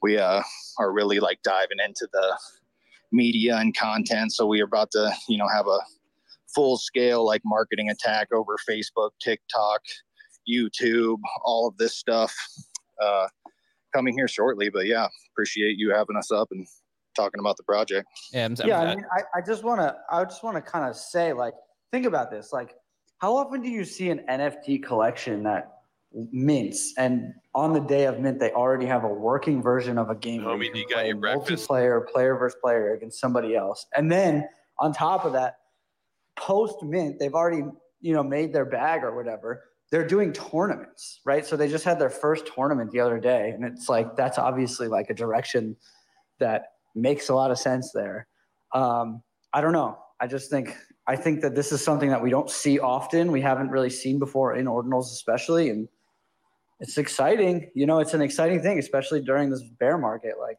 what you know like what's good? Yeah when you, I feel like I feel like good right now. I just have this conversation has so many good topics that I want to chime in on, but I just I think that you know this game is the perfect example of making something with restrictions being a part of the creation process. Like for example, when you create an ordinal, it has to be under a certain amount of megabyte and like there's beauty in the restrictions. And I think this model explains and highlights the beauty of a game that's not Fortnite that kids are playing that don't have money anyways is a game where you know you can have hard assets because I play Magic the Gathering and if you own a very expensive card you're not putting that in your deck and carrying that around. You have like a proxy card and you can prove that you uh, own the the high value asset and it's safe. And I think in a model like this where every 10 minutes in the middle of a game, if you're swapping cards, like you're out, like you're you're cut, you're out, and this is a provable way to own assets, play with them, and meet the market where it's at. Because I think a lot of creators and innovators want to meet the market where it's not at, and we're thinking like, okay, we need Call of Duty to we need to compete with that. And the the realization that I've starting to make is you don't need to compete with things that are already proven in a different model. You need to meet the market where it's at and like basically, you know, with the legalities of an open market and meeting people of like basically we just need to gamify gambling and mm-hmm. make a casino. Like I, I it sounds rough, but like that's essentially what this shit is. And the moment someone knows that like okay, I'm going to play this card game, and that's like poker level. Some people just want fucking slots, and that's the NFT randomized mint model. And the moment that people stop like putting a curtain over it and pretending to be something that they're not, and be like, okay, this is a straight up fucking ZK, like odds are not in your favor, but you can win big and just really start to build out models that are proven in IRL, if you will, or meat space. And like I just think this card game, because I was going back and forth with Randy. I was like, dude, gaming on Bitcoin, no fucking way. Just no. Like we've tried the Ethereum, like because what I was not connecting was I was thinking like we need to make a Fortnite of, but no, that's not the case. There's plenty of other models and things to build with, you know, the mempool taking 10 minutes.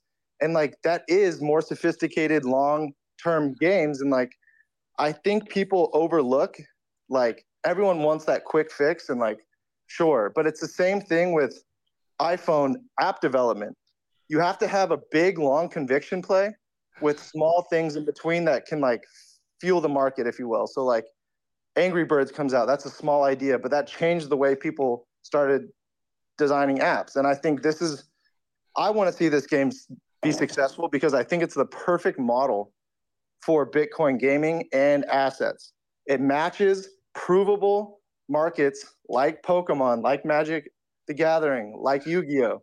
These are provable markets that have KPIs and it works perfect with this technology. And I'm like, that's where I had to rethink the whole gaming model on Bitcoin because it makes me think the way it's going to happen is high high value assets, Bitcoin.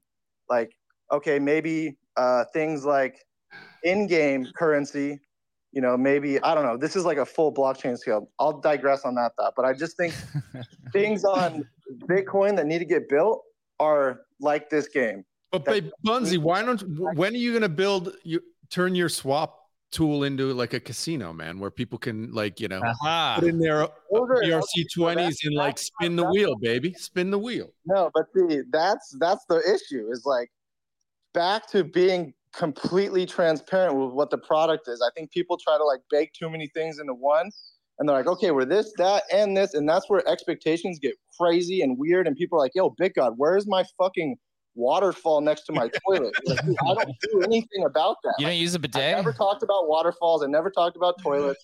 Why do you want that from me? And that's the issue is people are like, all right, but this roadmap says my grandma gets fucking cheesecake on Sundays. And like that's the problem. It's like I think people need to be competent in their product, have short-term products and conviction on a long-term one. If you can't build something long-term, like in in a like or you're scared about the volatility, go into real estate. Go into something more like like don't this isn't for you. Go, go into real estate. Let's, I love uh, it. Hold on, hold on, guys. Hold on. I I led on stage Etherization. If you don't know what Etherization is, it's actually one of the first NFT games ever on Ethereum built in. Adam, what was that like early 2016. 2016? Early 2016. Old school. So I'd love to, I'd love to hear Etherization's opinion on everything for coming up on stage. Uh, sitting with Yeah. one of the OGs. Thank you. Thank you, Jake. Uh, it's Ivan here from Etherization. Uh, thank you for letting me on. I just came home from my vacation and I saw the discussion, and it's really a good one. Uh, I just wanted to say something. Uh, as you know, we're built on Ethereum. However, I'll tell you something. I've been in this space for like seven or eight years. And to be honest, I've seen many, many altcoins come and go. And the only thing which stays and will stay here for another 100 years at least is Bitcoin. So whatever you build on Bitcoin, I believe it's here to stay. You know, I'm not even sure if Ethereum will be around in like 20, 30, 50 years, but Bitcoin will be here. So keep building. That's that's the comment I have right now. This is madman. This guy's thinking 30, 50 years in it. 50 years, bro. I'm barely thinking tomorrow, man. Yeah, last time I heard 50 50 years. years, I was talking to fucking my fucking accountant that thinks I'm gonna die. Uh, I, have, I have something to say on this topic, and then etherization is is relevant here. I think what's interesting about this game is that, like, they're they want a lot of people to be able to play the game, which would mean that you would need to keep card prices low, and and as demand goes up, you would need to increase supply over time, similar to how Pokemon and Magic the Gathering does it. But there's also a balance there, right? Because you want attention, you want the price to go up for the for the attention and the speculation aspect. And then if you oversupply, you end up like Magic Eden is now, which is in a really horrible spot. Um, they've just kind of flooded the market to the point where of no return, and everybody's sick of them. Um, so to to see like it really is important the founders and their ethos and what their plan is to do because you don't want you don't want to oversupply, but you also don't want the prices to get too high to price people out from actually playing the game. So there's a massive like economic and and financial um, dynamic happening here that you don't necessarily always see in the NFT space. And the way that you manage that is going to be insanely important for the success of your game over time.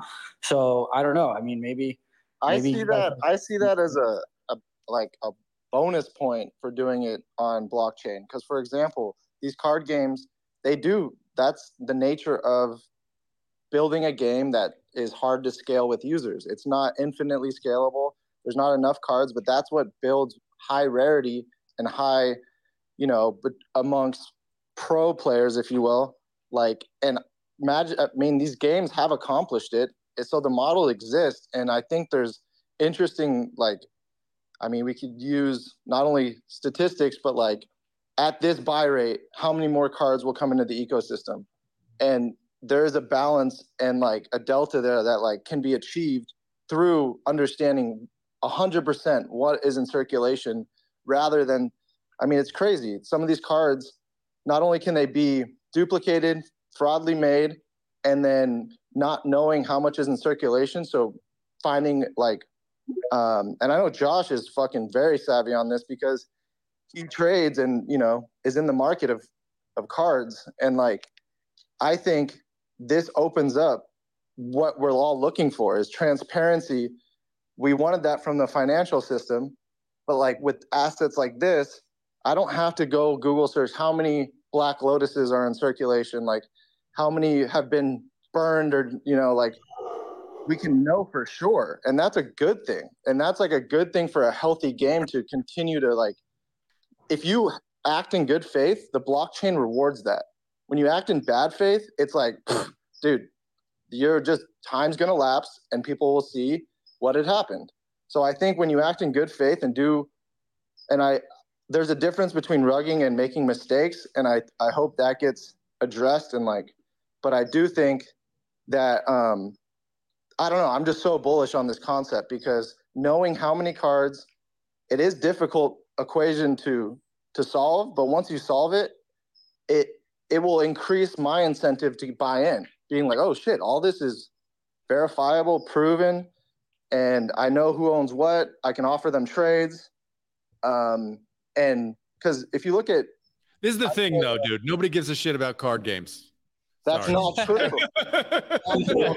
I just want to gamble my tokens, dude. Can I just gamble my goddamn tokens? Games that hold digital assets.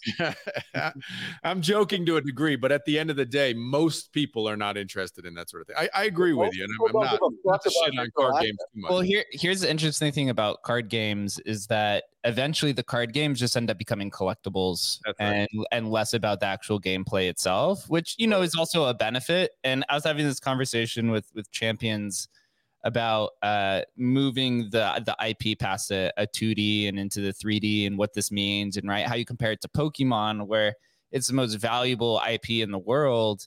And uh, the cards are still like a, a nice size uh, or a, a decent percentage of its revenue but it's not just that anymore. They've kind of molded into everything else.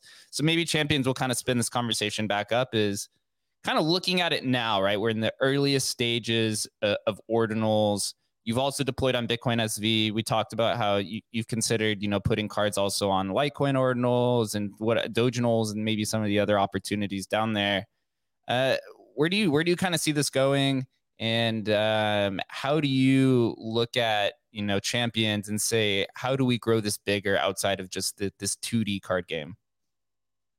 Uh, i mean yeah so i'll just touch on the first point. I mean i think there's like uh, a uh, hundred million like monthly players of trading card games. So it's like still like a massive genre. There's you know huge tournaments all around the world. So i do think that there's plenty of people outside of bitcoin that we can you know touch with this. So that's another you know intriguing fact of it is uh yeah it's not just catered to these web 3 people. We really want to target the web 2 and just all these uh you know just trading card players. So there's that. And uh yeah i mean you know obviously there's all those di- directions we can go and 3D assets and turn each one of these champions. We, you know, I've mentioned it on your podcast. The main devs here, like a crazy Unreal Engine dev. So, you know, imagine like an Unreal Engine world with all these champions, you know, battles inside that world. I mean, there's just so many directions we can go at that point. But really, we're just focused on like right now. Like we just launched this. There's only 30,000 cards in the ecosystem. Like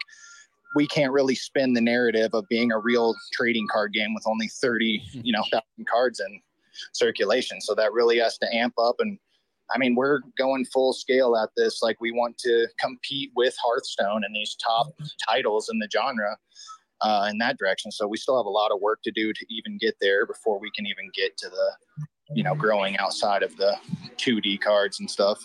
One, yeah, one question. Have you, have you thought about doing um I mean, obviously, with only thirty thousand cards, uh, still a very small supply.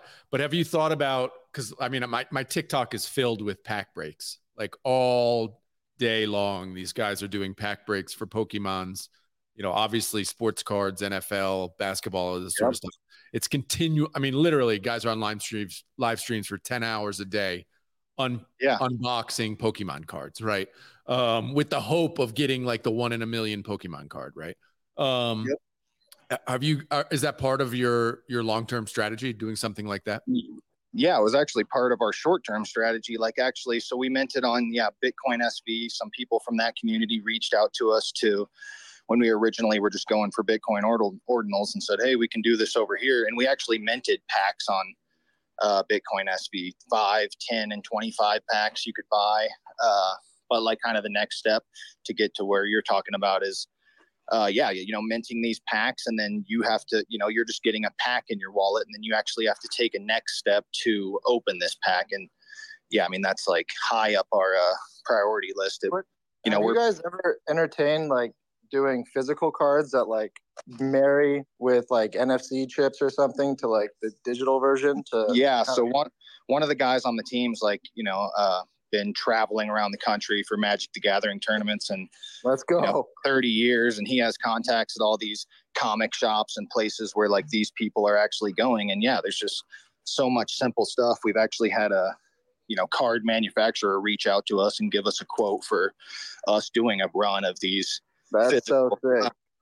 Because Yeah, no, I always thought what would be super cool if I bought a Magic pack or whatever, a mm-hmm. pre-made deck or a booster, all those cards would populate my internet collection as well. And that's not the case. You have, they're like they're siloed individually, and I'm like I think yes, it would be obviously a very hard task to achieve, but I think being a dual like digital and physical, and like once the physicals physicals get purchased, like it represents digitally, but if those don't, the digital version still exists. I think it's super interesting to uh, to to roll out something along those lines. Yeah, maybe it's maybe it's possible just at the beginning that only the super rares get the digital as well. I don't know. It, it's interesting to see Yeah. how that works. Um, So having, like uh, if you get That's a if good you point. Get a, That's a good point because commons can just get yeah. That's that's interesting. If you get a like a panini pack of like football cards it also comes with like their little blockchain cards and nobody gives a fuck so it's like yeah, it's really it, you could you could spend a lot of money and time developing into this you know physical digital mashup thing and, well, and on that note, no one gives a fuck about PFPs. Like go down the PFPs. Like no one Yeah. gives a fuck. That that that doesn't check out to me. And kind of like uh, what our you know like kind of our play to attack that problem is really what we've learned is like all these trading card game players aren't like brand specific. All the trading card guys play magic they play pokemon they play hearthstone you know they're familiar. So you know how you draw these people like that don't give a fuck about blockchain or whatever and i think is like you have a $10000 like card tournament that's going to be the biggest trading card game tournament in like you know of the month so if we can have a game that's you know the gameplay is similar to those and we just put these you know because there's more money in nfts and like kind of this digital space than there currently is in trading card games so we want to try to attract those players by you know having these like big ass tournaments and stuff like that Yeah, that's dope. I mean, it, it brings back like uh, Bitcoin didn't give. I just wanted to use Silk Road, and like that's kind of the progression of like most of these things for onboarding. If we use that term like as lightly as we do, but like there has to be that moment of like, oh, now this is what makes sense and why I should care. Um, and I think this, I don't know. Obviously, I'm biased. I play Magic: The Gathering, um, and Nerd. Yeah. nerd. I want to see this shit happen because, dude, I want to dunk with my digital and physical collection. Like that's just, I think that is, to me, it just makes the most sense. Like starting another Call of Duty on chain, just that fucking is gonna take Yeah. fucking ever. Yeah, and kind of like what you said, where like we can not only do we think we can meet the market, you know, where the market's at, like we think we can provide like a better product. Like, you know, imagine, you know, the Charizard number 16 or whatever has, you know, won a big ass tournament. That's all recorded as data for that specific chard that or you know that card that increases collectability. Say Charizard 7 has never been used in a game. That's more collectible. Um, yeah. As And far as dude- dunking, yeah. that's like the new style of grading because now it's like, dude, how used Yeah, like exactly. Post Malone on. That's interesting because what another cool thing people don't, or I'm sure people do, but like they don't deteriorate physically. All these assets don't aren't like um, exposed to that issue, which is fucking really awesome as well.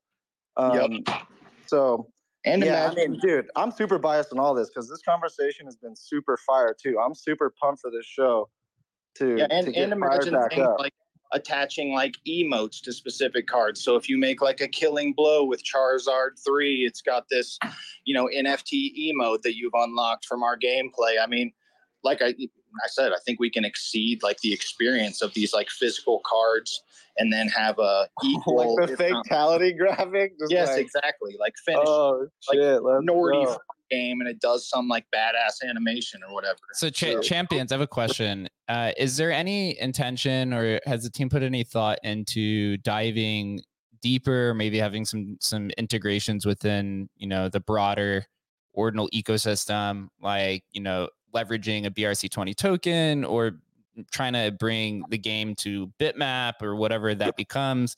Or are Yeah. or are you just using Bitcoin as kind of just like this landing place where you just want to have uh, cards tokenized on on every chain? Yeah, I mean, uh, initially that's kind of the strategy is we want like to not you to be able to play the game with like not even really knowing that Bitcoin's on it. But that being said, you know, yeah, I mean, I'm a Bitcoin to Jin. I'm all interested in the Bitmap. I've talked with Bitmap Valley about like getting those games playable inside that.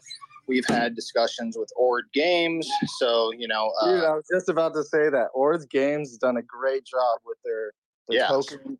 So I was just talking with them yesterday. you're, you're, yeah, you're already in talks with who I think is not only has the experience, but I mean that's most important. I could say like, oh yeah, I can do a BRC twenty in a game, but they have been doing it, and that's super interesting. Great question, Jake. Like, that's this whole conversation kind of TLDR is like ordinals with you know a BRC twenty kind of ecosystem where it makes sense, and you can also like for winners, you can you know grant you know some of your token and build this kind of living breathing ecosystem where like if you want to play you have to burn 10 points. Same way that it works on the magic the gathering app is like you have to buy this fucking token to to play people online.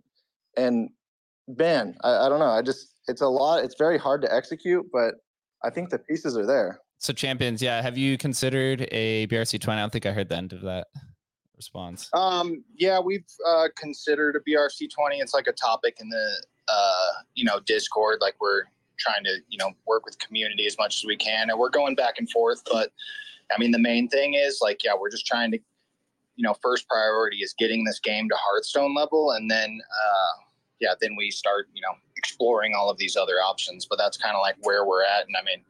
It's not like this is going to take months. Like we're literally expecting it to be there like within 10 days or so. I mean, we should have matchmaking and all of that live rewards where you're getting like a coon box after each game and those can be opened in the future. I mean, we're, yeah, I mean, working around the clock. Half the teams in New Zealand and Australia. So when I'm asleep, you know, they're just grinding on the code, the back end stuff. So it's literally like a 24 hour cycle right now for the past month and a half of us just improving. And anyone that's played the game, you know, a month ago versus now, you can see the difference. But yeah, no, I mean, you know, we, I'm interested. We're I'm interested in Bitcoin, so obviously BRC uh, kind of can go hand in hand with this project. Yeah. How do you guys view BRC twenty uh, internally? Do you see it as you know currency? Is it more of a commodity like gold? I- I- Are you still debating it? Um, this is also a question that I'd like to propose to the larger uh, speakers as well. Is wh- how do you view BRC twenties as an asset? Uh, I mean, yeah, just like you know, really tokens. I mean, that's the one thing about all of this is yeah, it gets in if we're viewing it as a currency. I mean, there's uh, things that have to be taken into place there. But yeah, just like a token inside the game. So you know, you just like you get the Coom box that you open. Example, for example, could have ten thousand Coom coins in it or whatever like that. So that's kind of the initial direction that we've been uh, discussing. But yeah. Yeah, it's pretty exciting. Uh, uh, Bunzy, what, what is your kind of view as BRC20 as somebody who's been working, you know, on a swap tool, BRC20 for BRC20, BRC20 for for ordinals, right? You you've had to kind of build out this tool looking at BRC20s and ordinals kind of as the same, although it seems that everyone kind of has a different opinion of it.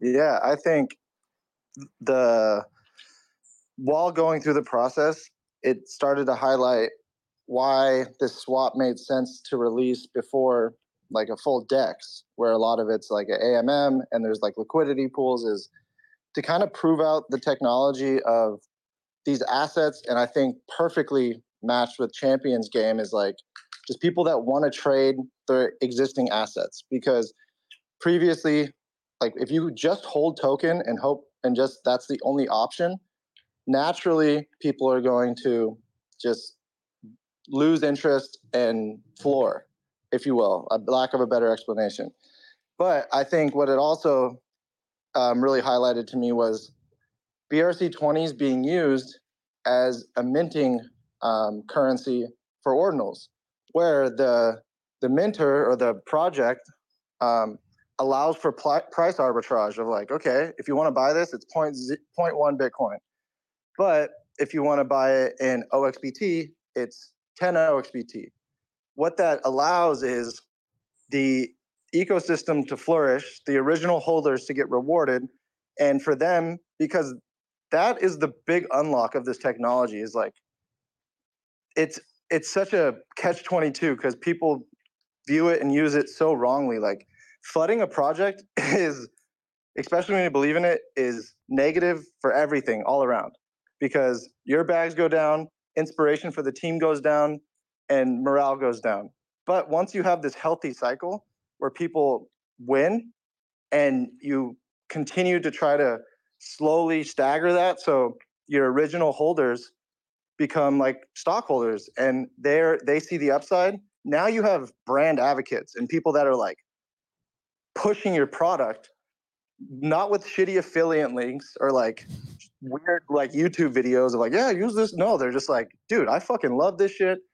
I you know and now they're using brc20s in your ecosystem and when facilitated properly you now have like uh, a community slash i guess whole economy if you will where you can help facilitate. Yes it's hard to do. People have you know continually try it but again like look how much bitgod has done in two months. Like that's two months. Wait for two years. Wait for two decades. And like the the whole point here is like business models in my opinion why i'm so bullish on this will get flipped on their heads. Because it's always been an extraction and the only thing that people have is like the idea of oh i can return this i guess or my bank if it's fraudulent will give me my money back. That's the only difference. The upside of buying an asset and being like a, a holder in it is a net positive especially once it's a great product. For example let's use netflix. Say they did an issuance of tokens and i bought when they were in beta and they did a thousand and this token is lifetime um, subscription and now they're doing monthly, but I still own this token. On the secondary, that original token, if staggered and issued correctly, like I am now, because of my early adoption, able to not only maybe exit, but feel a part of something, which is like people don't like to say that or like, but that's, we're all humans. At the end of every UTXO, there's a human.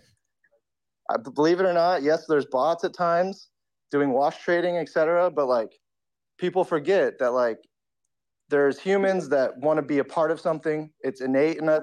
There's tribalism. Why do you think PFP collections had the the uptick that it did? It was a it was a structured tribe, if you will.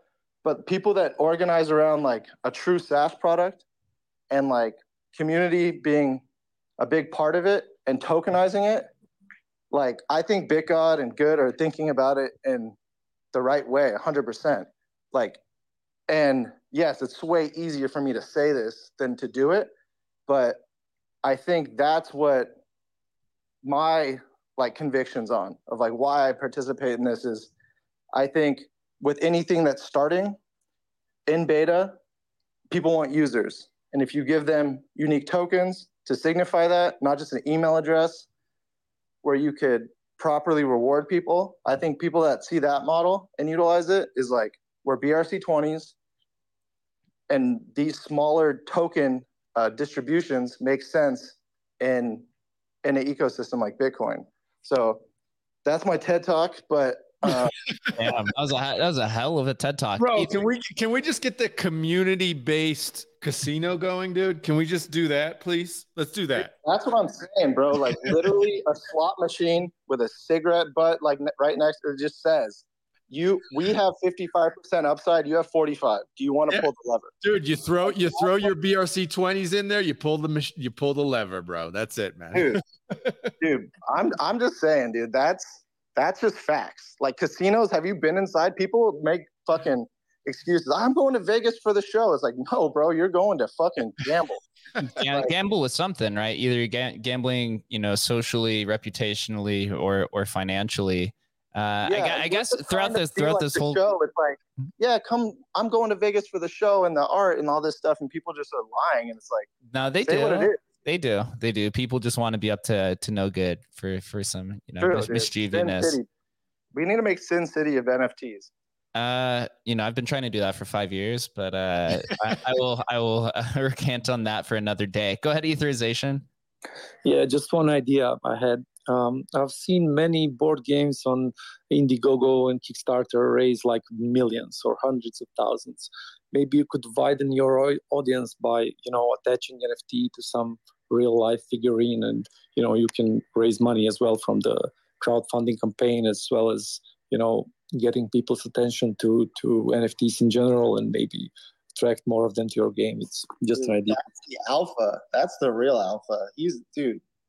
I go yeah. on that site to look at new like gadgets and stuff, and I'm always blown away by how many people fund board games. Yep, yep, millions. I've seen millions of dollars pumped into it. I guess that's that's the next meta, man. Uh, I think throughout this conversation we mixed, you know, GameFi and BRC twenties, and so we just need a uh, what is it, an ordinal GameFi uh, shitcoin BRC twenty casino. We'll just use everybody's BRC twenty uh, for these different games. Whoever wants to build it, ordinal casino. When you go back to the earliest history of you know Bitcoin, the first real utility was Satoshi dice gambling Yep. uh, hasn't hasn't changed since then. I think that was what 2011. I think. Yep. Eric Voorhees Yeah, I- became a very actually- richy man because of it. Yeah, I played it actually. Did lost. you?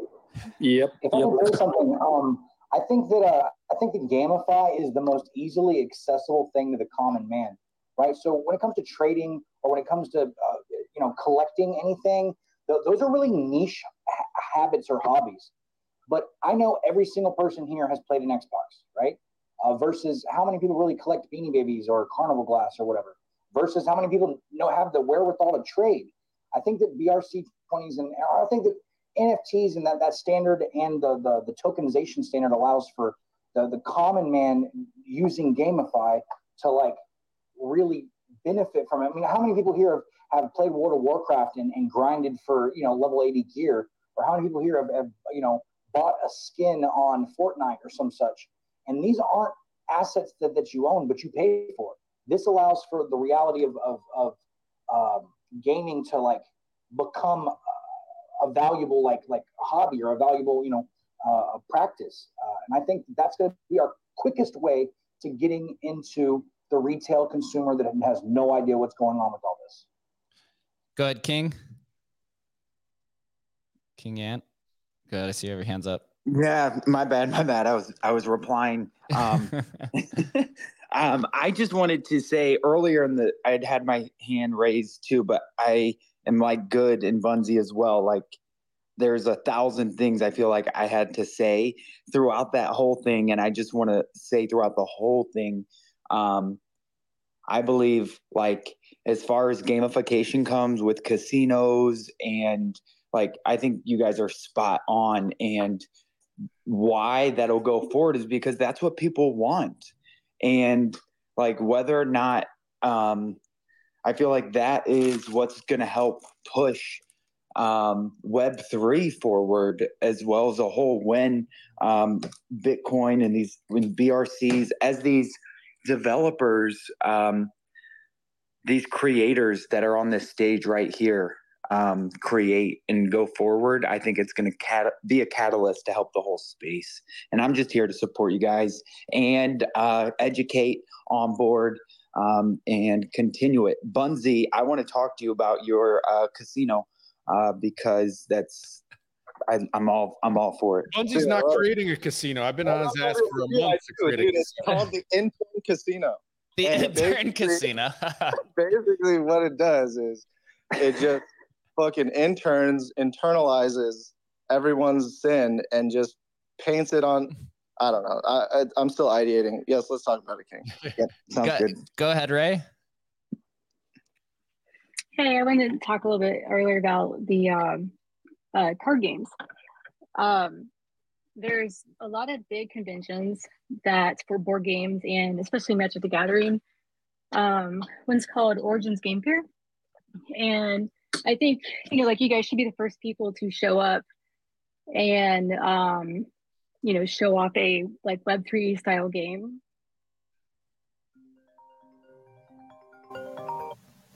You know, all these cards, you know, not not physical cards, um, but they would be you know really down for that because um, you'd be like the first ones to really do that. I've been going there for um, at least like four years, and I haven't seen anything like that so you know so far.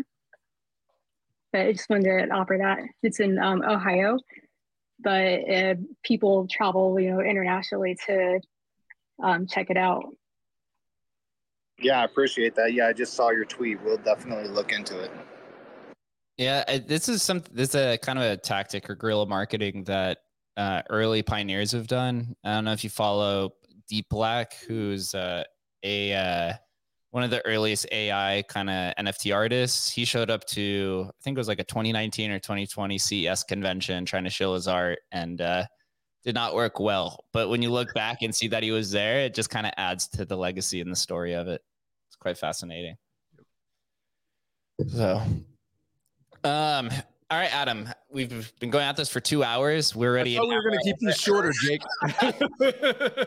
my camera clicked off after the two hour mark. I forget my stupid camera has like a two hour timer on.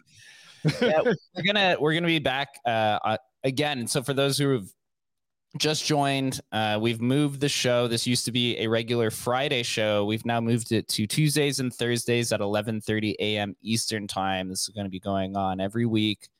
You know, hosted by me, uh, myself, Bunzy. If he can make it on Thursdays, I think God's gonna be regular. Anyone who's on stage can come be a regular. We're gonna be diving into you know everything ordinals, collecting, kind of just cool stuff. Um, we're talking about some topics, right? We're here to create you know a fun environment that we can also have the freedom to you know try to intersect some of these you know the crossroads of of GameFi and BRC20. Did not think that was to happen, but uh, I think if anything we've learned today is that Bunzy's building an in- intern casino. All right. No, correction. built. it's done, King Ant. Um, I'll send you a link. Um, I'm ready for an audit. And the Uh, no, I I appreciate everyone who came on stage. BitGod, good, our two special guests of the evening. I highly suggest everybody who's uh, who listened today give both of them a follow to uh, two uh, founders and creators who are continuing on the BRC twenty road. Uh, similar ideas, but it seems like they're now kind of merging into different sections. So it's going to be a fun follow. Big support of both of them. First, I want to say uh, thank you, BitGod and Good, for for showing up today. Let's go. Let's go. Yeah, Randy, always appreciate you, uh, champions, and everybody else. Uh, if anybody has any final words, anything you'd like to shill uh, before we close it out, um, please speak freely now. Um, and if not, then we'll see you back on Thursday. Okay, intern casino. All right, no, no, but this is awesome, dude. I'm pumped. I, I the two weeks I didn't I missed doing the show, and I'm excited to to get it back because I've been popping in some other spaces, and I'm, I'm biased again. I play Magic, and but this space was fucking. This space was fire. I'm I'm pumped up and ready to inspired to build some more stuff. Farmer Joe, welcome to stage. Happy birthday, dude! Holy shit! Yo, what's up? It's been such a long time, but uh, I feel like I yeah, needed some Farmer time. Joe, happy B Day, HBD. Yes, please. Yes, please. I'm giving everyone uh, a BTC God for. Uh, He's for whitelisting everyone for his birthday. Chuck E. Ch- Intern Casino. Um, what's today's date? 6 p.m. Farmer Joe's birthday. Fuck yes. Fuck Yes, sir. Another- Turning uh, 18 today. Another 18th day. Another spaces, another birthday. Uh, I appreciate everyone for showing up. I'm going to close this out here. Uh, join us in the next 48 hours for Thursday. 11:30 a.m. Eastern Time. We'll see you guys then. Thank you guys. Bye.